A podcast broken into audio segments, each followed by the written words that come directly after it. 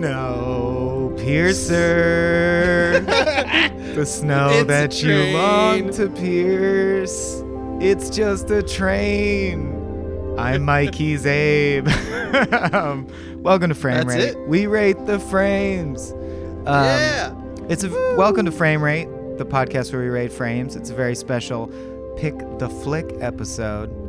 And as I said, I'm Michael Swain. With me here is the co-rater, Abe Epperson. Yep. And joining us is a very, very special guest. Hi. Please announce yourself. Hi, I'm Dave. Dave That's Bell. It. It's just Dave, you guys. It's just Dave. It's just everybody. Dave's here. It's just Thank Dave. You. Thank you for having me. I feel very special. Oh, you are very special. I imagined that you love this movie. Am I wrong? You're not. You're not. Wow, completely that's even more right. exciting. If you're like, I do enjoy. If you this have movie. Weird qualms about the movie. That's better. No, it's not that. I really liked it when I saw it, and then I didn't think about it for a while, and then I saw what was his after frame rate after Snowpiercer. Was That's it Okja? Branding, ladies and gentlemen. We're in your goddamn head. I think it's Okja for Netflix. When did the host was pre-Snowpiercer? Yeah. Yes, that was 2006, I want to say, and this is 2013. By the way, we're talking about Bong Joon-ho, recent recipient of the Best Film Oscar for Parasite, and I think that will be important. Or that, for sure. Like, that's why it's a good time to talk about Snowpiercer. I think spoiler alert, my take is like, I didn't realize he was doing radical class dynamic cinema the whole time. Well, that was the thing. I thought Snowpiercer was really on the nose, and so it's really, really beautiful, and it's really good visually. But I think when I first saw it, I was like, that's a bit much. And then I saw Parasite, and I'm like, there it is. You didn't need a train. You just need to show like the world. Having just seen Parasite, it's hard. I mean, Parasite is fucking incredible. So yeah, it's hard to stand up to that. Yeah. Hey, Abe, we should thank the person who finally got us to cover Snowpiercer, which I've been wanting to cover. Carl P. Carl. Yeah, thanks, man. We live in a goddamn nightmarescape, so we don't say your last name just in case. Just someone would hunt you or threaten you. You never know. Feel free to out yourself in any of the comments and say, it's me, Carl P. Here's my address. Is it because the P stands for penis and you guys are a little bashful? That's Carl Penis.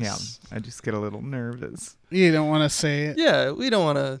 No. Some people don't want it. And sometimes we forget to ask. Real quick, in case you don't know, because we're three good old buddies, so we just sort of dove in. But I'm going to blow past the synopsis because I expect most people who would listen to this show have seen it. The future is a frozen wasteland. There's a train, presumably called the Snowpiercer, although that's never explicitly said, that goes on a circuit all around the whole world, and it's built to never fail or something. I don't know. They call the engine the Eternal Engine. Just always keeps running. Yeah, it's somehow self-sufficient. It's hard. I don't. Yeah. All right. We'll get into it, but just buy that. And basically everybody else on Earth died. So the complete hierarchy of Earth is based on the ticket you bought. It's like if you like checked in early on Southwest. So now you're part of the upper echelon of society because everyone died except who's on the plane. So like the first class people live in the front, middle class people in the middle. And our story follows a revolution that happens from the tail of the train, makes it all the way to the engine, and a bunch of crap happens. So it's like a sci-fi apocalyptic. But I now realize, which I can't... You're right, Dave. It is so on the nose. But somehow I was very satisfied rewatching it this time because when I watched it the first time, I think it works as an action sci-fi thriller so well that I wasn't really thinking about it as a political treatise, which is shocking now when I like it so obviously is. Yeah. But after watching Parasite, so I had like the reverse. Watching Parasite made me realize I should be thinking about shit like that while I watch this, and I actually found the rewatch very satisfying for that reason. But you're right, it's less elegant. Parasite is a guy smelling you and saying that you smell poor. Snowpiercer is a hatchet to the face. Right. I think and again, it's hard because I don't want to talk about this movie like it's a bad movie because it's very good. We're like forced to compare it to Parasite a little bit, but I think Snowpiercer has that, like it has to be kind of a gimmick. Like he was still trying to get people's attention. So like it's to sell the movie, you mean? Yeah, and to sell himself, I think. Mm-hmm. I think it's just one of those things I feel like young filmmakers do is they go for like the craziest premises first if they can. I think of like Nolan with Memento as opposed to Nolan now, which I would say Memento is actually a crazier premise in terms of the structure. Like it just feels like he didn't want to just sell that idea, so he had to do some crazy train story that has a lot of like fighting, and yeah, you got Captain America in there. That helps. That's still weird to me, and I think the Avengers, because the Avengers are now so tied into the whole like Disney, Pixar, theme park, like nostalgic, no matter how exciting it gets, it's still part of this like corporate family where everything's going to be 4 quadrant and fine. It's weird that it's Chris Evans, right? Yeah. And he does a good job in the scenes where he has to act. It makes you wonder like, oh, I wish he had more opportunities like this in the Avengers. But I feel like the Avengers has made everyone in the Avengers so iconic that I can't even watch their old movies now without being like, so Captain America ate a baby. All right. Good to know. Of all the things, the baby stuff is concerning. But like when he lights up a cigarette, I was like, oh no, Cap, the kids. Think of the kids. Yeah. Your role model. It's true. That's my favorite sequence of that, when Chris Evans says that he knows what humans taste like and babies taste the best. And then he starts to talk about a woman and a baby and a selfless act by John Hurt. It's really good. But when you, if your mind is broken like mine, I have to assume that both of you guys, when he started talking about a news story about a woman and a baby, like he was going to continue to talk about how he wanted that baby. It looked so delicious. Well, yeah, when he said babies taste the best, I was like, well, yeah, I haven't eaten a baby, but I suspect as much. I assume it works with other animals. Really? I guess? I don't know. I would think. Okay, it's getting grim real quick, but it's a grim movie. It's grim. I would think that like a 7 or 8 year old would taste the best, because a baby is just fat. Like, don't you want some muscle / meat on the developing body that you're going to cannibalize? Right. Eating children is the best. You're right. Yeah. That's why, I mean, the witch in Hansel and Gretel. Like, boy. Yeah. End of podcast.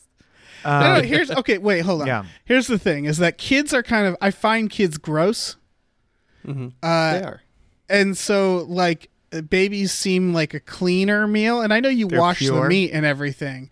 Yeah. Mm-hmm. It's more like emotionally, maybe this is more for me. They haven't ingested as many carcinogens yet. Yeah. Like I bet compared to animal meat, human meat is garbage probably.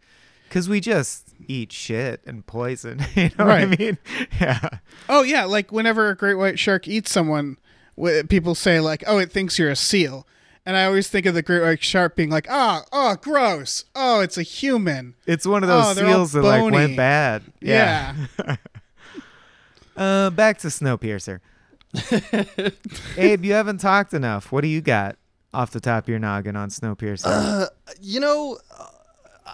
Since we're just kind of going all around it, I actually responded to what you guys were saying about like this as or Parasite as a companion piece to Snowpiercer. Not the host. And it made me think about Parasite and the host. Come on. Yeah, come on. And it made me realize this viewing of it, because I hadn't seen it since I'd seen Parasite, and kind of like the ending of both films and like what I guess the message of both films are, and it made me think of something. Snowpiercer actually offers more of a negative message in one sense and more of a positive sense in another. Obviously, Snowpiercer is much bleaker and the stakes are higher, but it does end with hope. In fact, one can say that unlike Parasite, which portrays like no option or alternative, it just paints how far we've gone. This movie has a lot of consideration towards the ramifications of the upheaval and it's so purely on the side of the tale and the people that we're following, and we're so assured that Wilford, I guess, is like not a divinity. He's just a guy and he's a piece of shit. It turns out it's that like the upheaval, cult, yeah. Yeah, exactly. So it turns out that the upheaval is successful, and the fruits of the rebellion are catastrophic to this society, but it immediately comes in with the promise of like a new society that's more status quo to us, like people kicking around, not in trains. It's kind of like a WALL-E ending, you know? Well, I had what's that... dark. Sorry. Okay, go ahead.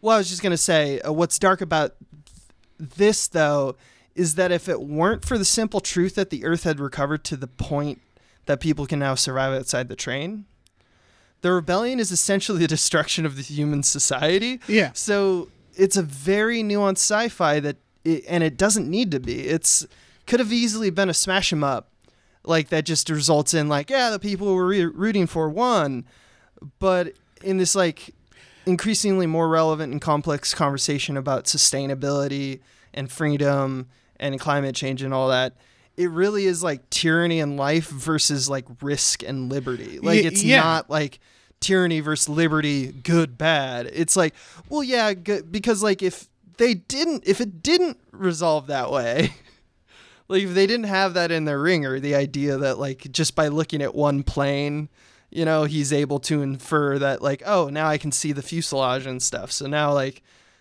the snow is melting. And if that's a wild assumption about the globe, by the way. Well, the other node was that he knew an Inuit woman who was part of the Rebellion of the Seven, who told him about all the different kinds of ice.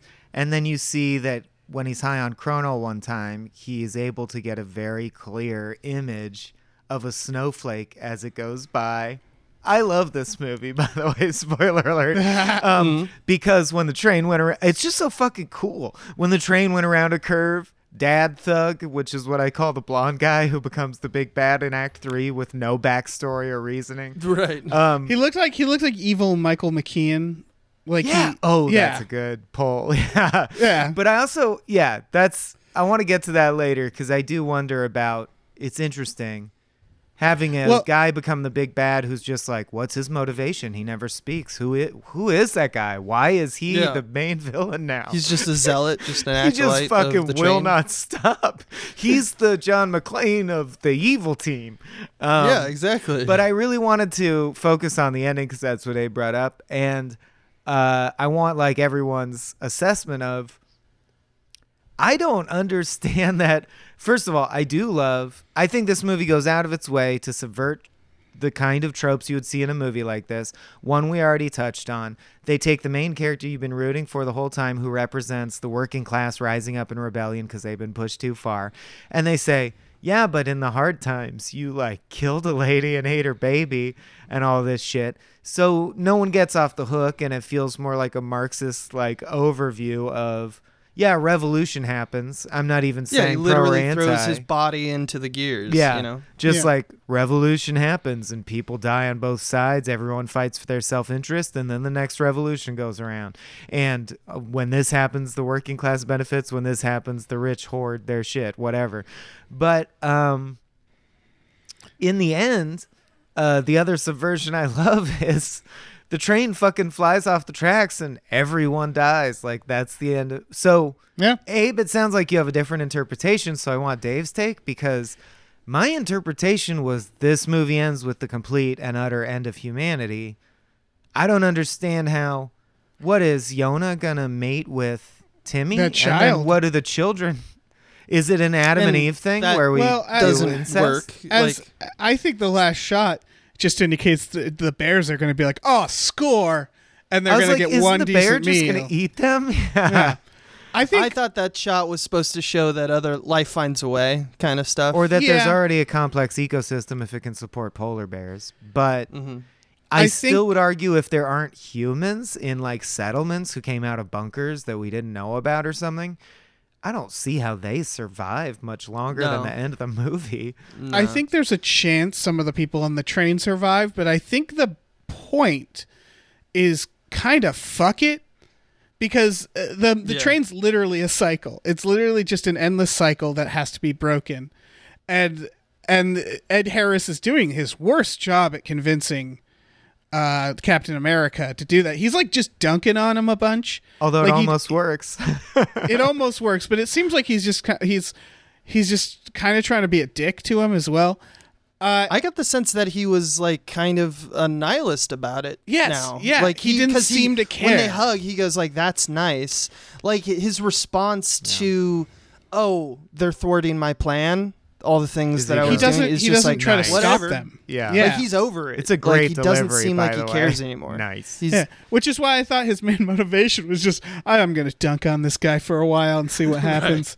But yeah, Chris Evans seems to be almost convinced. And then he sees the final cost of running the engine.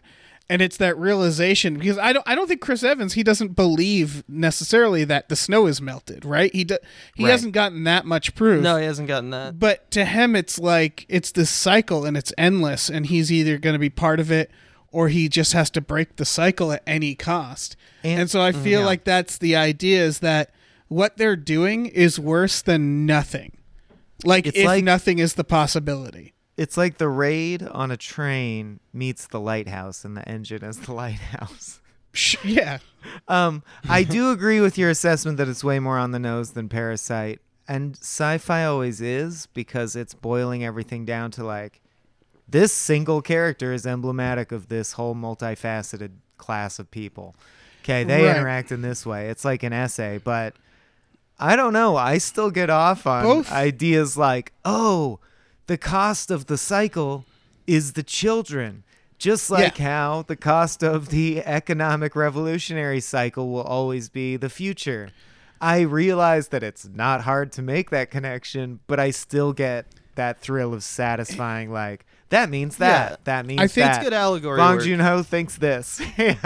I think that one of my favorite links that I don't think doesn't seem to be explored as much is the pure nihilism it drives the characters to. In Parasite, spoils for Parasite, I'll try to be vague, but one of the main characters does something that he can't come back from because he's just so fed up with what he sees. One thing happen that it just, he loses it. And I feel like it's the same thing here. It's the idea that it's driving these people who are at the bottom to the point where they've just lost their mind.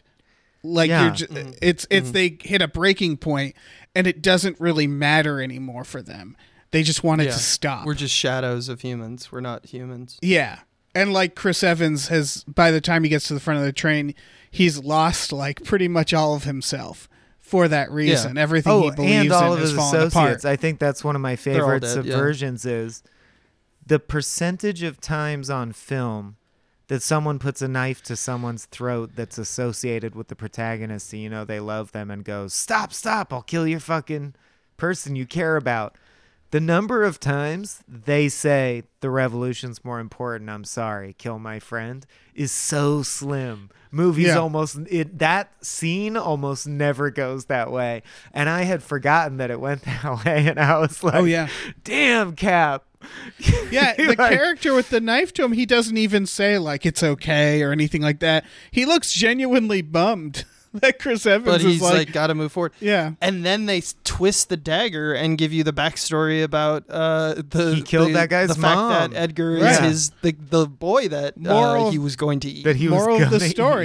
Moral, just eat the baby. It's going to die anyway in the revolution. Right. That's the moral of the story. I think I think the real statement is I appreciate that Bong Joon-ho it's highly propagandistic because it's presenting an essayist like, I think this, you can tell because of this and this.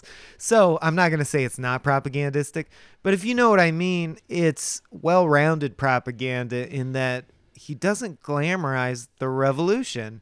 Like it struck me as truly Marxist or like Leninist in the way that scene kind of is attempting to like get across to the audience.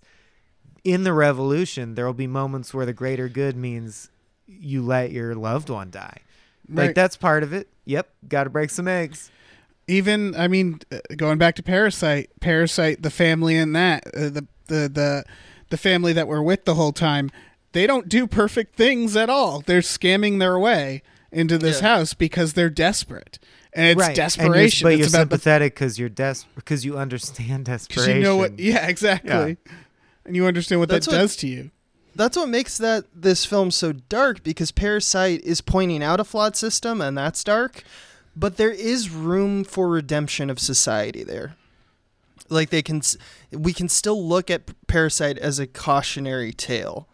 The gamble of Snowpiercer, based off very little information, is no redemption. It's like, this is how humanity ends, bitches. It's a coin flip. I think you have no power over. This is a problem, I think, with dystopian films, and I think Snowpiercer avoids it. I think this is a good version.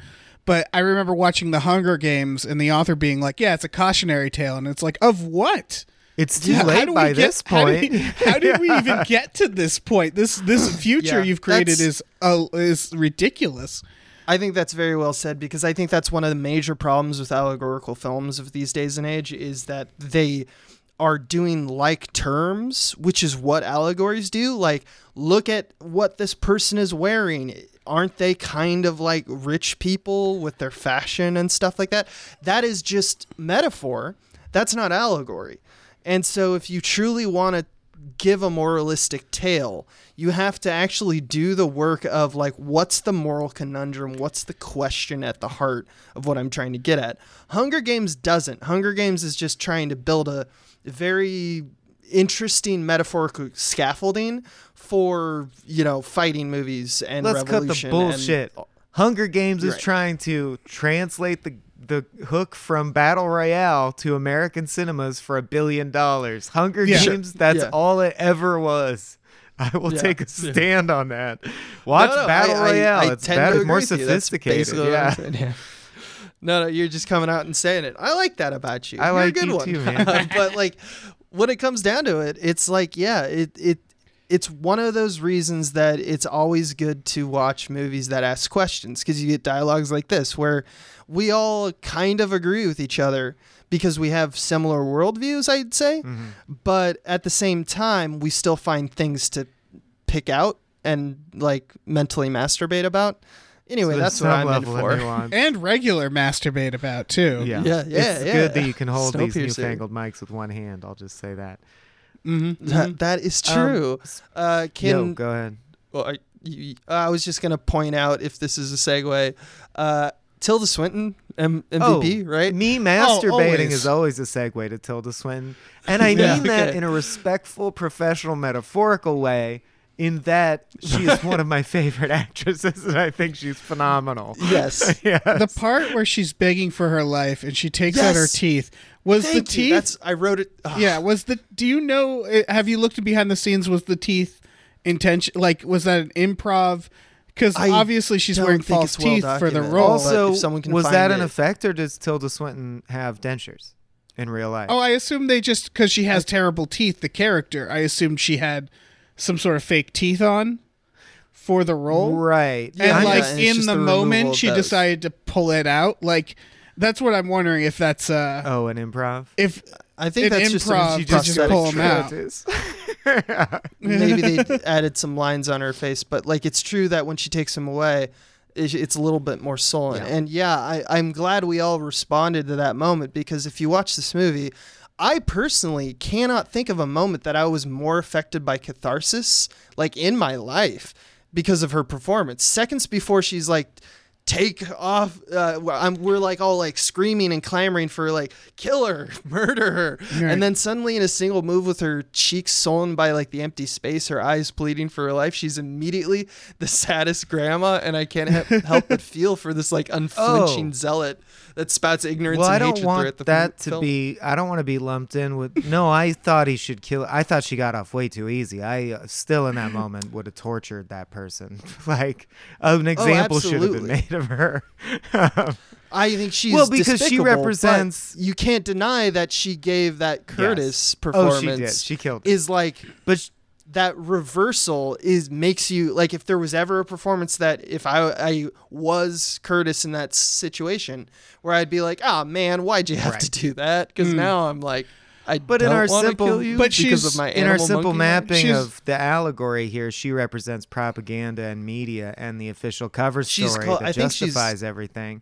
And that's the thing I hate the most, because we're all storytellers here, and people who storytell for explicit evil purposes should fucking get shot, and not in the head, in the stomach, and left in the desert for several days.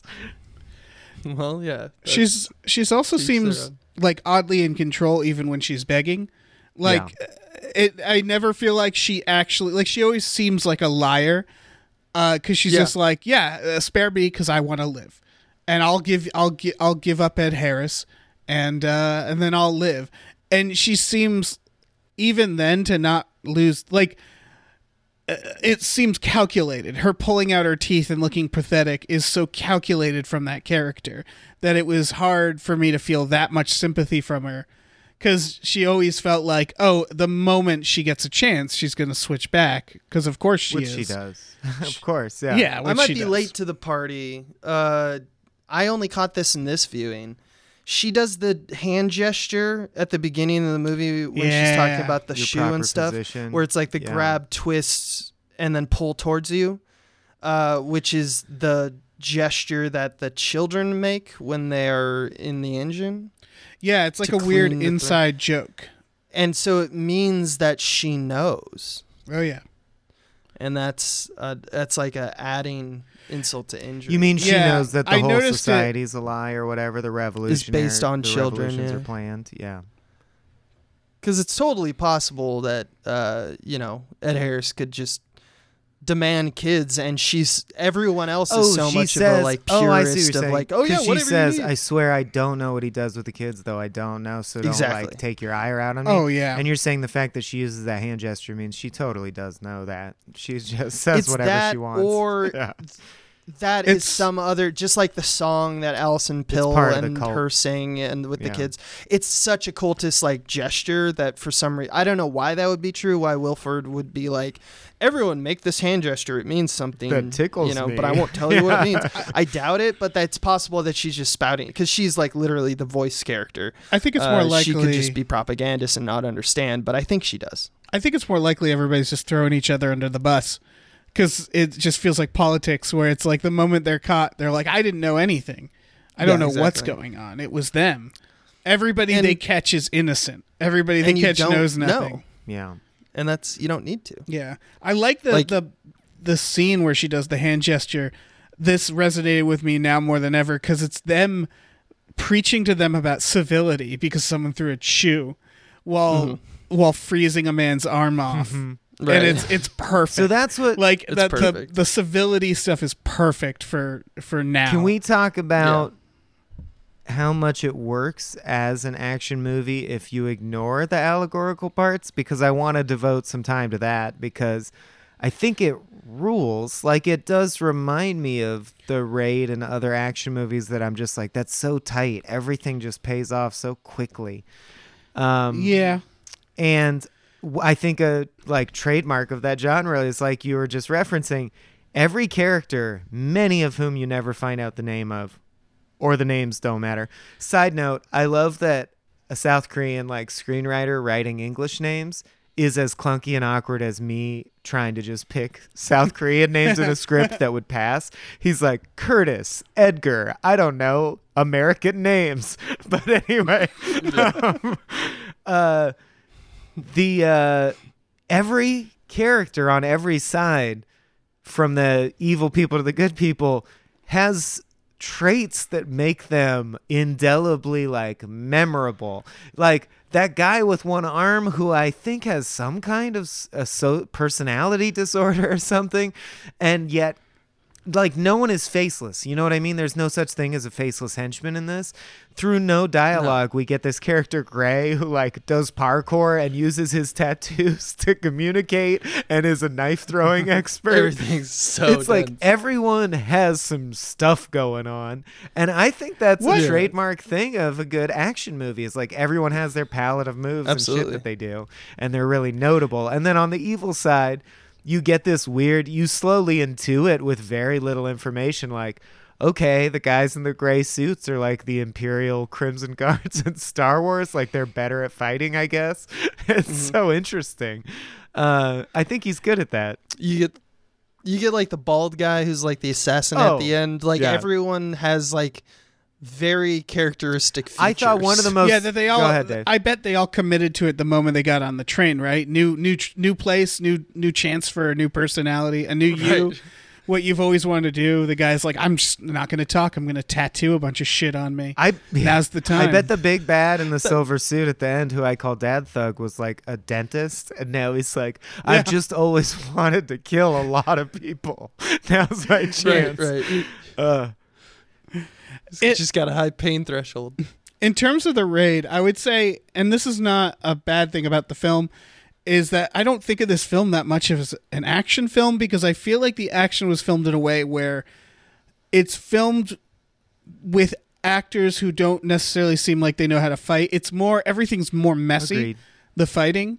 And so comparing it to The Raid is tough, because The Raid has like a brilliant martial artist. It is not a display of stunt skill or martial arts skill. I guess it's more of I guess what I'm marveling at is the, is just Bong Joon-ho's screenwriting skills. So it's plot payoffs. The plot payoffs are I find them very like tight and snare-like, and like he's very good at going, now this, and you're like, oh, that was so fucking cool. Like when the egg guy, who should have been played by Stephen Merchant, I would argue, says, well, a lot of stuff you think is extinct on the train actually still exists. Oh, like what? Like these? And he mows everyone down with bullets, which you've become thoroughly convinced are not going to be a factor in this movie. Payoffs like that are just amazing. You're right. But to me, it's screenwriting martial arts. It's like he knows exactly when the inflection point should hit, and he likes his setups are subtle, and then his payoffs are huge, which I really appreciate. And he keeps things changing, like the tunnel scene and stuff, where the upper hand is constantly shifting in that fight. It's more about the tension of the characters. Because they've also established that pretty much anybody can die. Oh yeah. And so before watching it, second time, like, and they all will, so I don't have to care that much. But the first time around, you don't want these people to die. So that it feels, I don't know. I like the messiness for that reason. They shouldn't all be really good fighters, because why would they be? You're right. It's more, I guess I'm marveling at the number of twists. It's the passion behind it. Yeah. Like when... Yeah. It's just sheer maneuvering. Like when Octavia... So the idea that in your third act, you're going to introduce a henchman you've seen in passing before and make him the big bad, like suddenly he's the Terminator or the guest, and we like can't stop this guy. And he's like a schlubby, like 39-year-old guy in a gray nondescript suit, and all he does is really want to kill you. Amazing deftness to me to just have him coldly in a medium-wide shot, not in a money shot, not in a glory shot, shoot Octavia Spencer to the ground while engaged in a different fight. It's so efficient to make you be like, I want that guy dead now, like yesterday. Where is John Wick? Fuck that guy. And I just think Bong Joon-ho knows film, and he knows the audience. He knows, like, this guy has to be really hateable right now. What can I do? And he thinks of a good, effective way to do that. The other payoff that was huge for me is their actual plan. The idea that the cleverness of, like, you take barrels and you make a metal tube and you use it as a battering ram, which also blocks the gates, and then people can crawl through the tube and attack.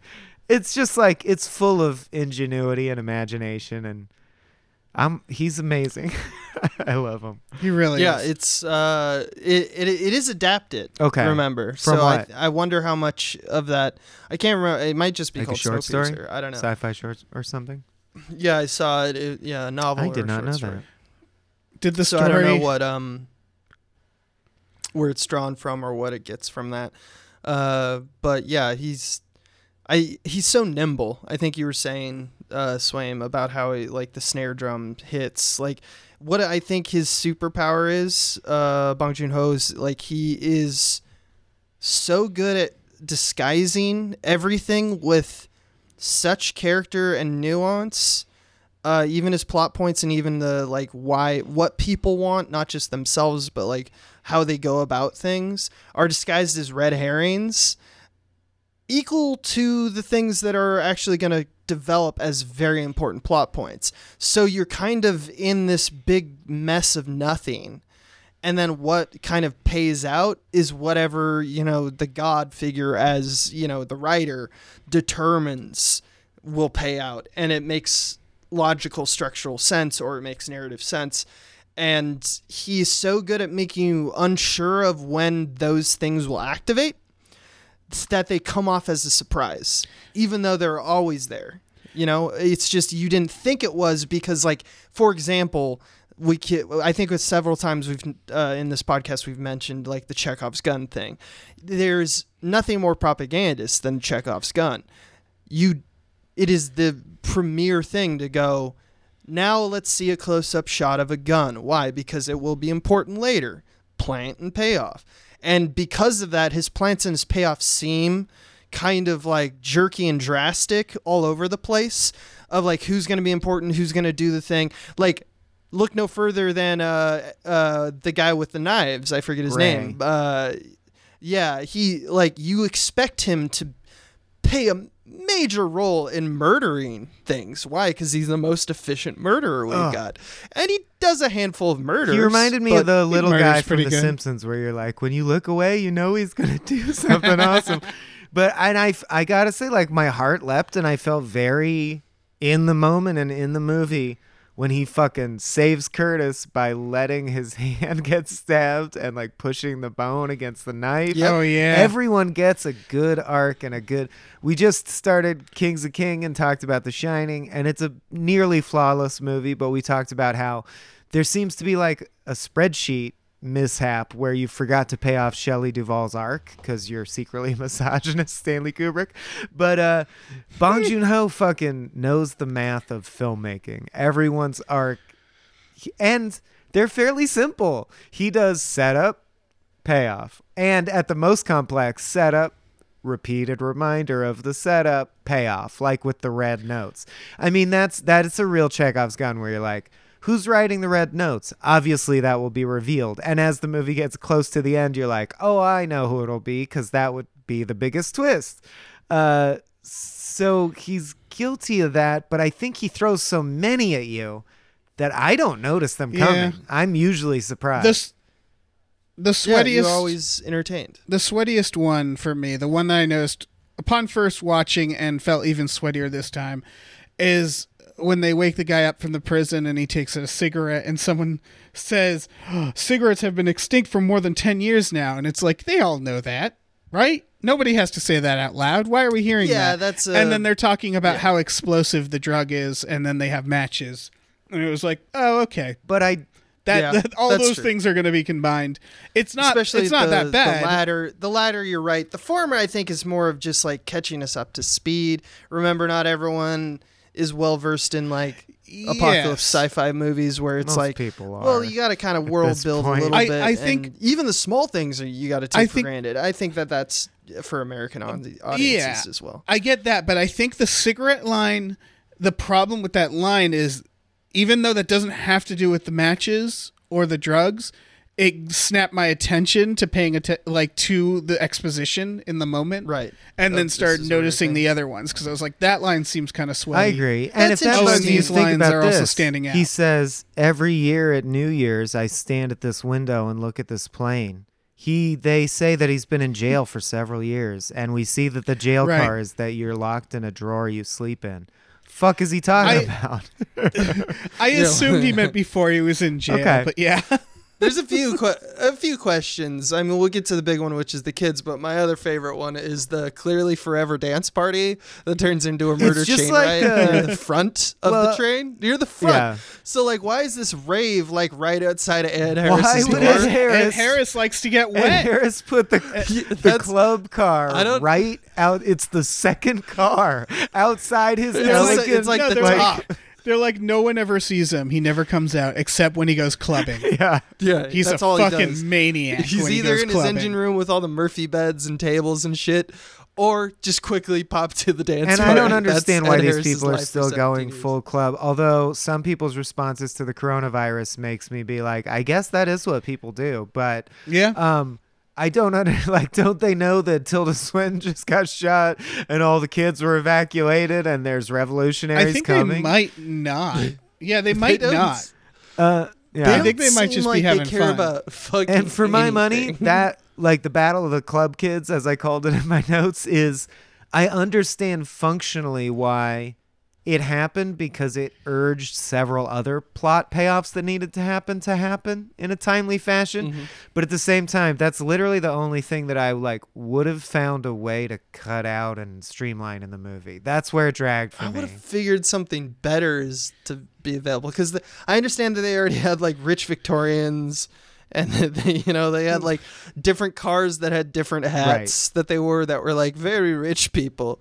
But like that one felt out of place. And the fact that it's on the top of the food chain is hilarious to me. I also, I figured they needed buffers because they do like, oh, there's the where they make the food and the prisons and stuff near the back to make a separation. So like, I feel like Ed Harris needed a separation and he was like, make it a party club. Put the Krono pit right behind my office. Yeah. Where does he go to the bathroom? Does he have to be like, excuse me, Wilford, God of the universe. Yeah. Excuse me, sir, your nipple rings are hitting my shoulder. I'm going to the bathroom. Where? I think all those shelves come out and you can just piss in any shelf. Yeah. Where are they all sleeping? I assume we just don't see those rooms. Yeah. But I'm very curious. Like, did they create the train? They're like, beds. The only car we see with beds in it is the tail car. Right. They have it like best in that regard. No, there's one that looks like more of a traditional. There's like some transition cars. There's one that has more traditional setup, kind of like when you think of like Hogwarts.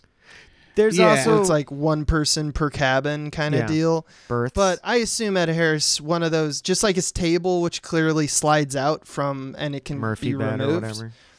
Like he's got a Murphy bed. But I think. But all the other goddamn people partying. There's so many people partying. I think it's implied that there's transitions. I think since nothing interesting happens there. And there's that scene where they walk through like the freezer car full of hanging meat, but then they just immediately walk into another car where the bulk of the scene takes place. So I think they do try to show like, and we skipped some cars. Whatever plot hole you imagine, there's a car for that we didn't show. They didn't go through the ghastly farm car. Because there's got to be a car just full of chickens and cows and shit. Yeah, that's true. We've got a car full of frozen hanging animal carcasses. Where's the car of animals constantly being jerked off and inseminated and slaughtered? Yeah, it's got to be. Right. Like, it's got to be like a Minecraft setup, right? Where it's just like cows in these small little pens. We got an aquarium, you know. Yeah. So that's just imagine that, but like a shitty ranch that is very like. Has to be many cars because it takes a lot of space to make farms. Yeah, and I'm also kind of don't have a lot of space on a train. Kind of confused as to why they're so confident that it'll never derail. When like multiple times a year they hit huge ice flows and are like, it might derail. We'll see. Yeah, I don't think they are. I think they just have to be. Confident, they just hope, right? Sure. Because what else? What's your other option? You know.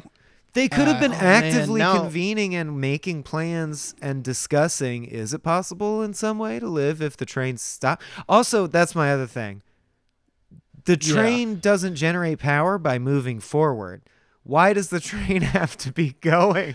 It generates... All right, the only thing it generates is water. So couldn't the train only roll when they need water and not risk hurtling at hundreds of miles an hour constantly, blindly around the globe? Or stop and go get supplies. Here's a thought. What about all those people who are in their fucking like the rave party?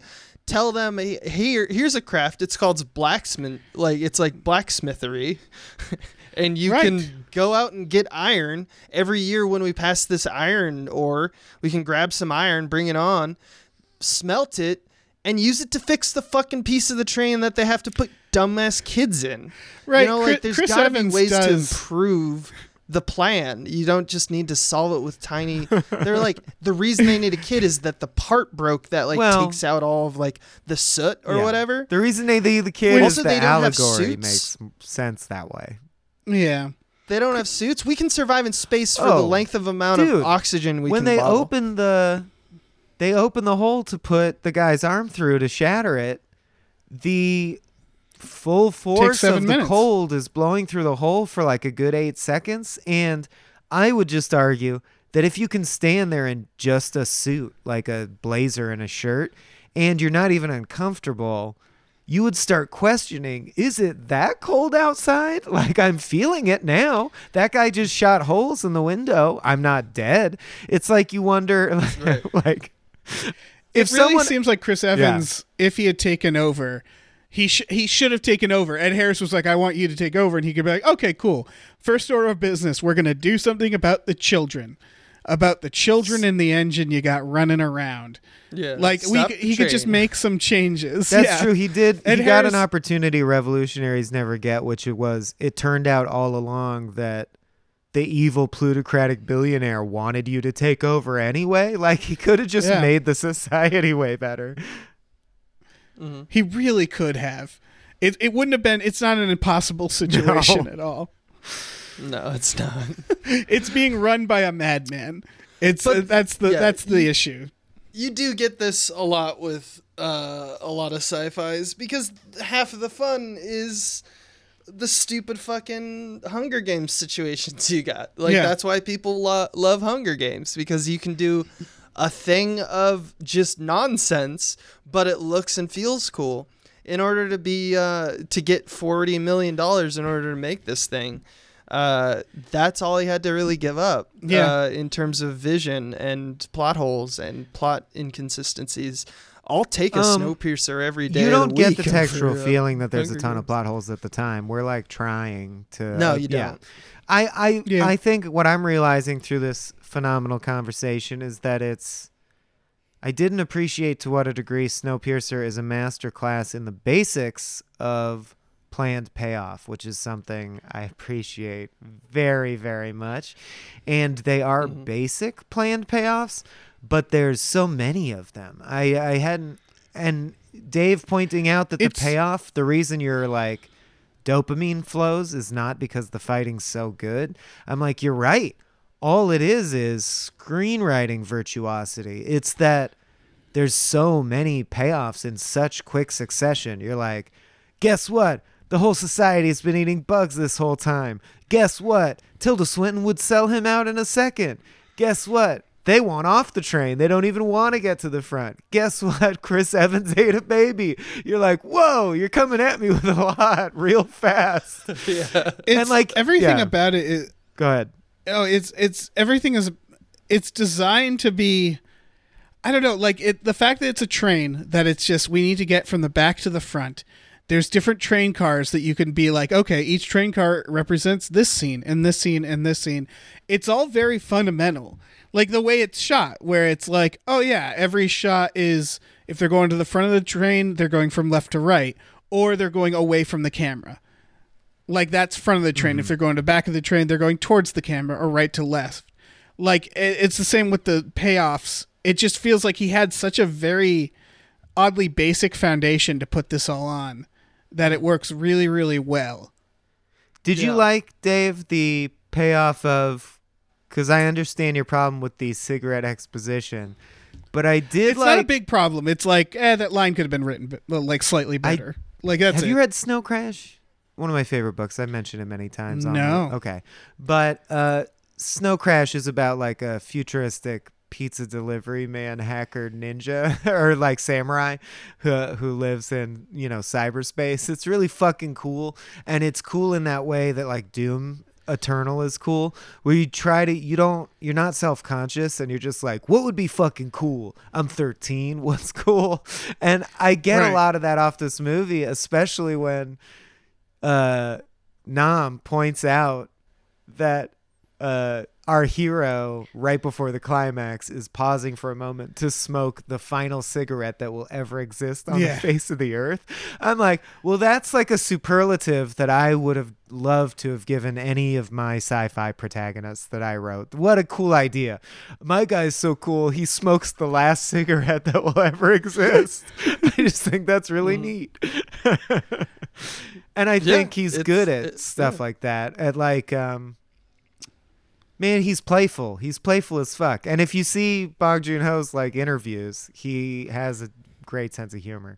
And I think even though this is grisly and has no humor in it, you know what I mean. The fact that he doesn't take himself too seriously applies to the film. That's why I was personally so surprised at Parasite, is that his movies up until Parasite have been kind of silly. Like Jake Gyllenhaal in Okja is ridiculous.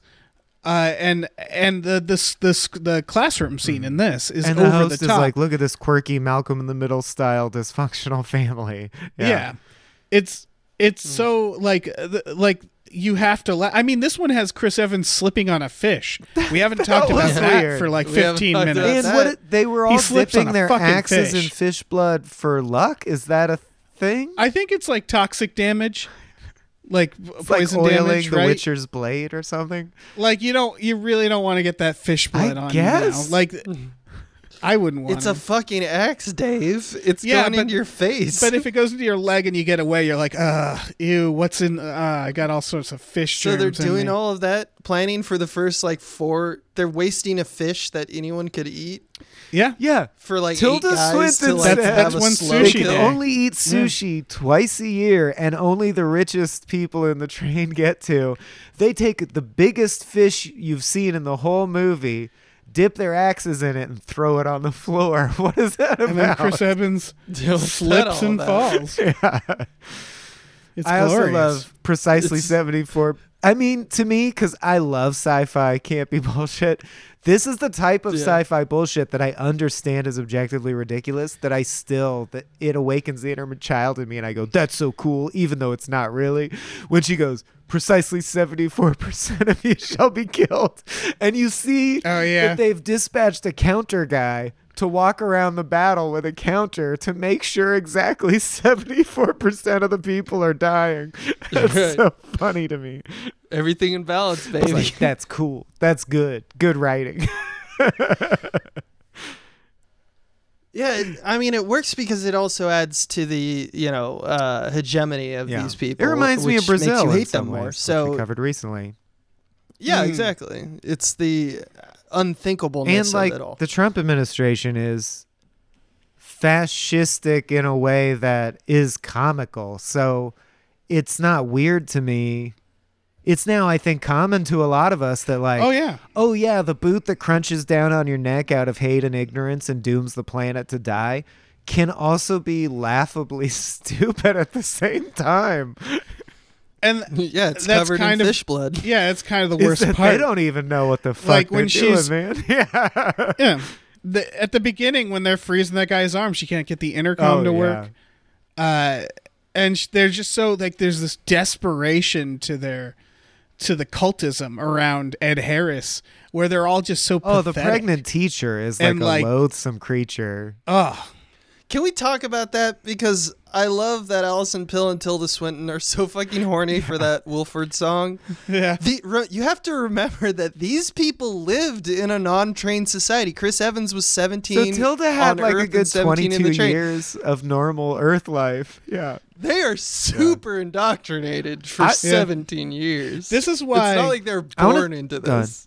That's why I want to see the train car where the indoctrination takes place, because one superpower the system seems to have that I don't think they show any like apparatus for, I don't understand how, is like they can take Pete and put him in the room and very quickly brainwash him to the point where he's like, I just grind cockroaches, man. I got to stay here. I can't join the revolution. Right. This is my job. It's fine. I like the taste of cockroaches.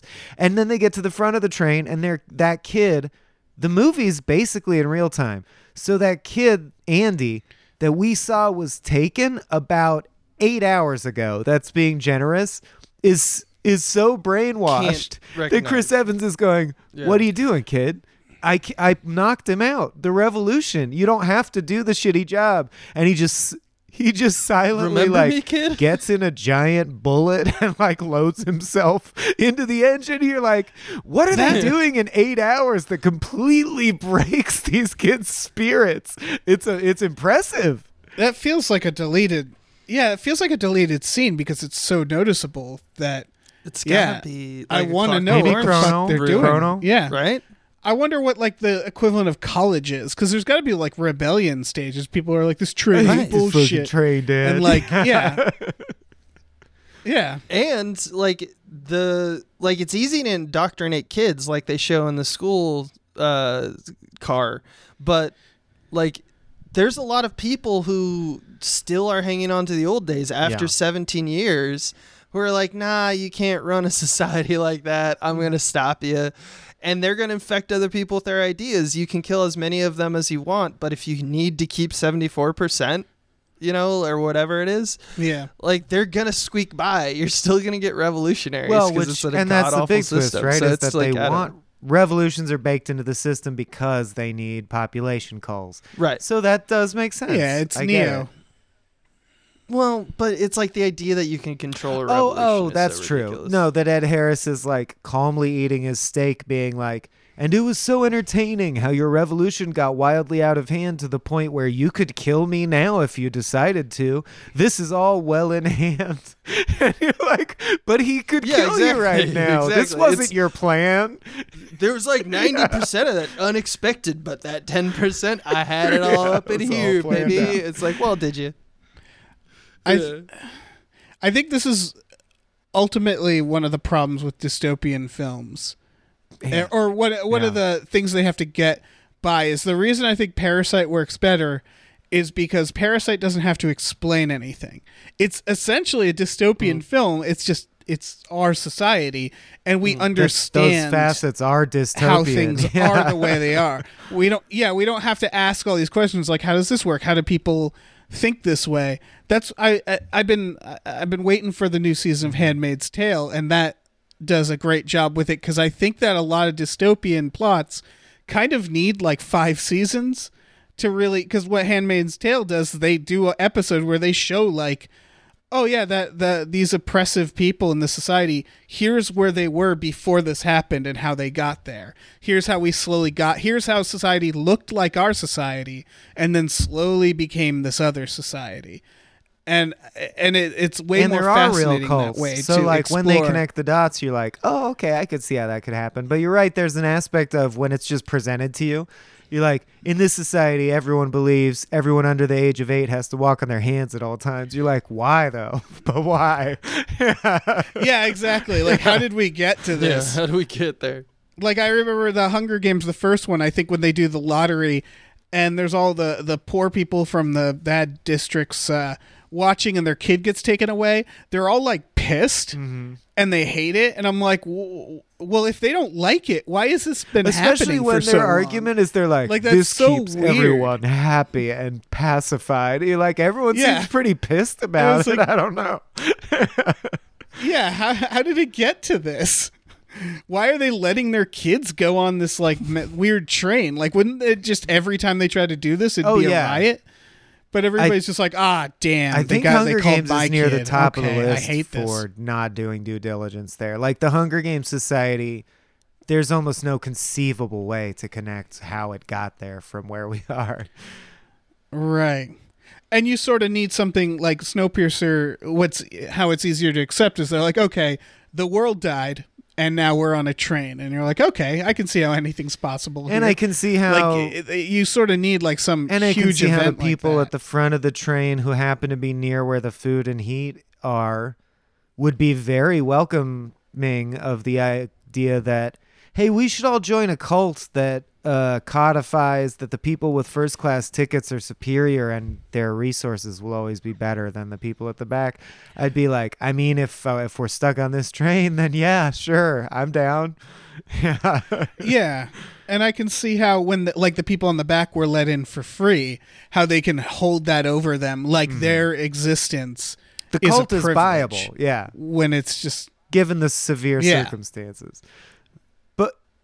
Yeah. Right. They didn't get tickets. They were just hang on. Like, they were, I don't know how she says it. Tilda Swinton says it at one point. She says, like, you guys, we just took you in because, like, you're. It's like everyone was dying and the people were banging on the doors, and he let some people in the last car, and now they owe their whole descendancy to him because of that. Right. Yeah. So it's indentured servitude. Yeah. It's, you can see how. I like that they also, like, the biggest explanation of it and how it was like was the exposition scene with Chris Evans, but it's done with a short story that takes things for granted yet again. It's not just, here's brass tacks. This is what happened. This is what happens, which is sometimes what we do with our exposition scenes. Like, that's a delightful exposition scene, because it's just another person telling someone a relevant story, but in it is peppered in things like, oh, it had gotten that far before the train where people were eating people. Oh, okay. And then you can infer the leaps. You know, it's like there's always going to be missing links, but it's just like you have to draw enough that we get a increased resolution of, like, that all scans. And so I don't ask questions about it. That's a good... that's a good representation of a story. When you do that, people don't think about the problems you have in your movie. Don't ask questions. Know your place. Be the shoe. Be a shoe. It's even funnier as it's know your place. Keep your place. Be a shoe. Oh, I love that she has to explain. I'm a hat. A shoe goes on the foot. A hat goes on the head. She's not wrong. She's not wrong. She's just very insulting. Yeah. All right. Final thoughts. Yeah. Final thoughts. One more shout out to Koa Sung, who played Yona.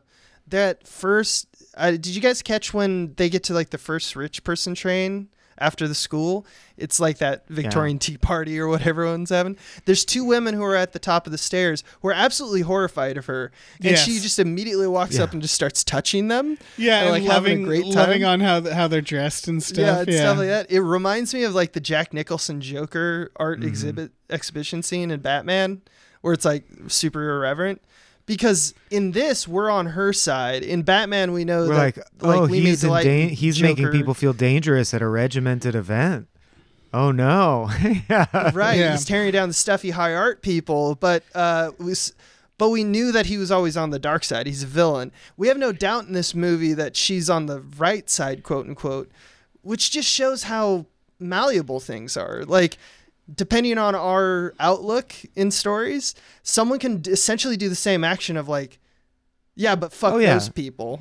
Someone can eat a baby really, and you're like, but I understand. I forgive him. It depends on your alignment and what you've been told about that character. Yeah.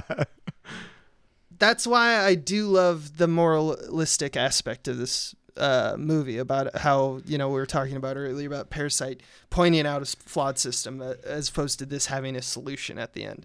It's so fickle, and I like that, and it's based off just. It would have been much weaker if Nam and Yona weren't drug addicts also, or if Chris Evans had always been a good guy and everything was always, like, fine with him. It's stronger the other way. It's stronger in the way where you point out that morality is very much in flux at all times. Yeah. And you can have a thing that is very good, but also look like a thing that is very bad, and it can have aspects of both. And so you're kind of choosing between things that are bad and good, as opposed to this is clearly the better thing. Sometimes you got to eat a baby. Hey, none of us are above it. Vote Biden if you have to, people. Sometimes you gotta eat a baby. Sometimes you have to eat a baby. We all gotta buckle down sometimes. In 2020. That's why I wanted to make sure Dave was on this podcast, because I knew at some point he was going to say the words Mm-hmm. Sometimes you have to eat a baby. Yeah, that makes it what? That's I think that was my. If this movie tells us anything, big plan. You see, I'm much like 89 Wilford. Public appearances in a row where you've said that the streak continues. I know. It's Look, I'm not saying go out and eat a baby right now. I'm just saying, what are you saying? Sometimes you got to eat a baby. You have to. Yeah. Yeah. Well, that's a good time to wrap this up, right? Does anyone have anything else that they want to add? Just thank you, Carl P. and Snowpiercer. I thought I'd think of funnier lyrics. Pluggables? Yeah, Dave, please plug your shit. I have a podcast network with Tom Ryman. You all know about it. It's called Gamefully Unemployed. Go to patreon.com/gamefullyunemployed and you can see stuff that we do. Can't say enough high praise about that. Oh, can I never plug my Twitter @MovieHooligan. You might as well follow me. Very funny dude. Very funny dude. I encourage people to check out those podcasts. You'll fall in love with them. They're very, very funny. Thank you. Thank you. All right. Baby. Bye, everyone. Eat a baby. Eat babes every day. Bye.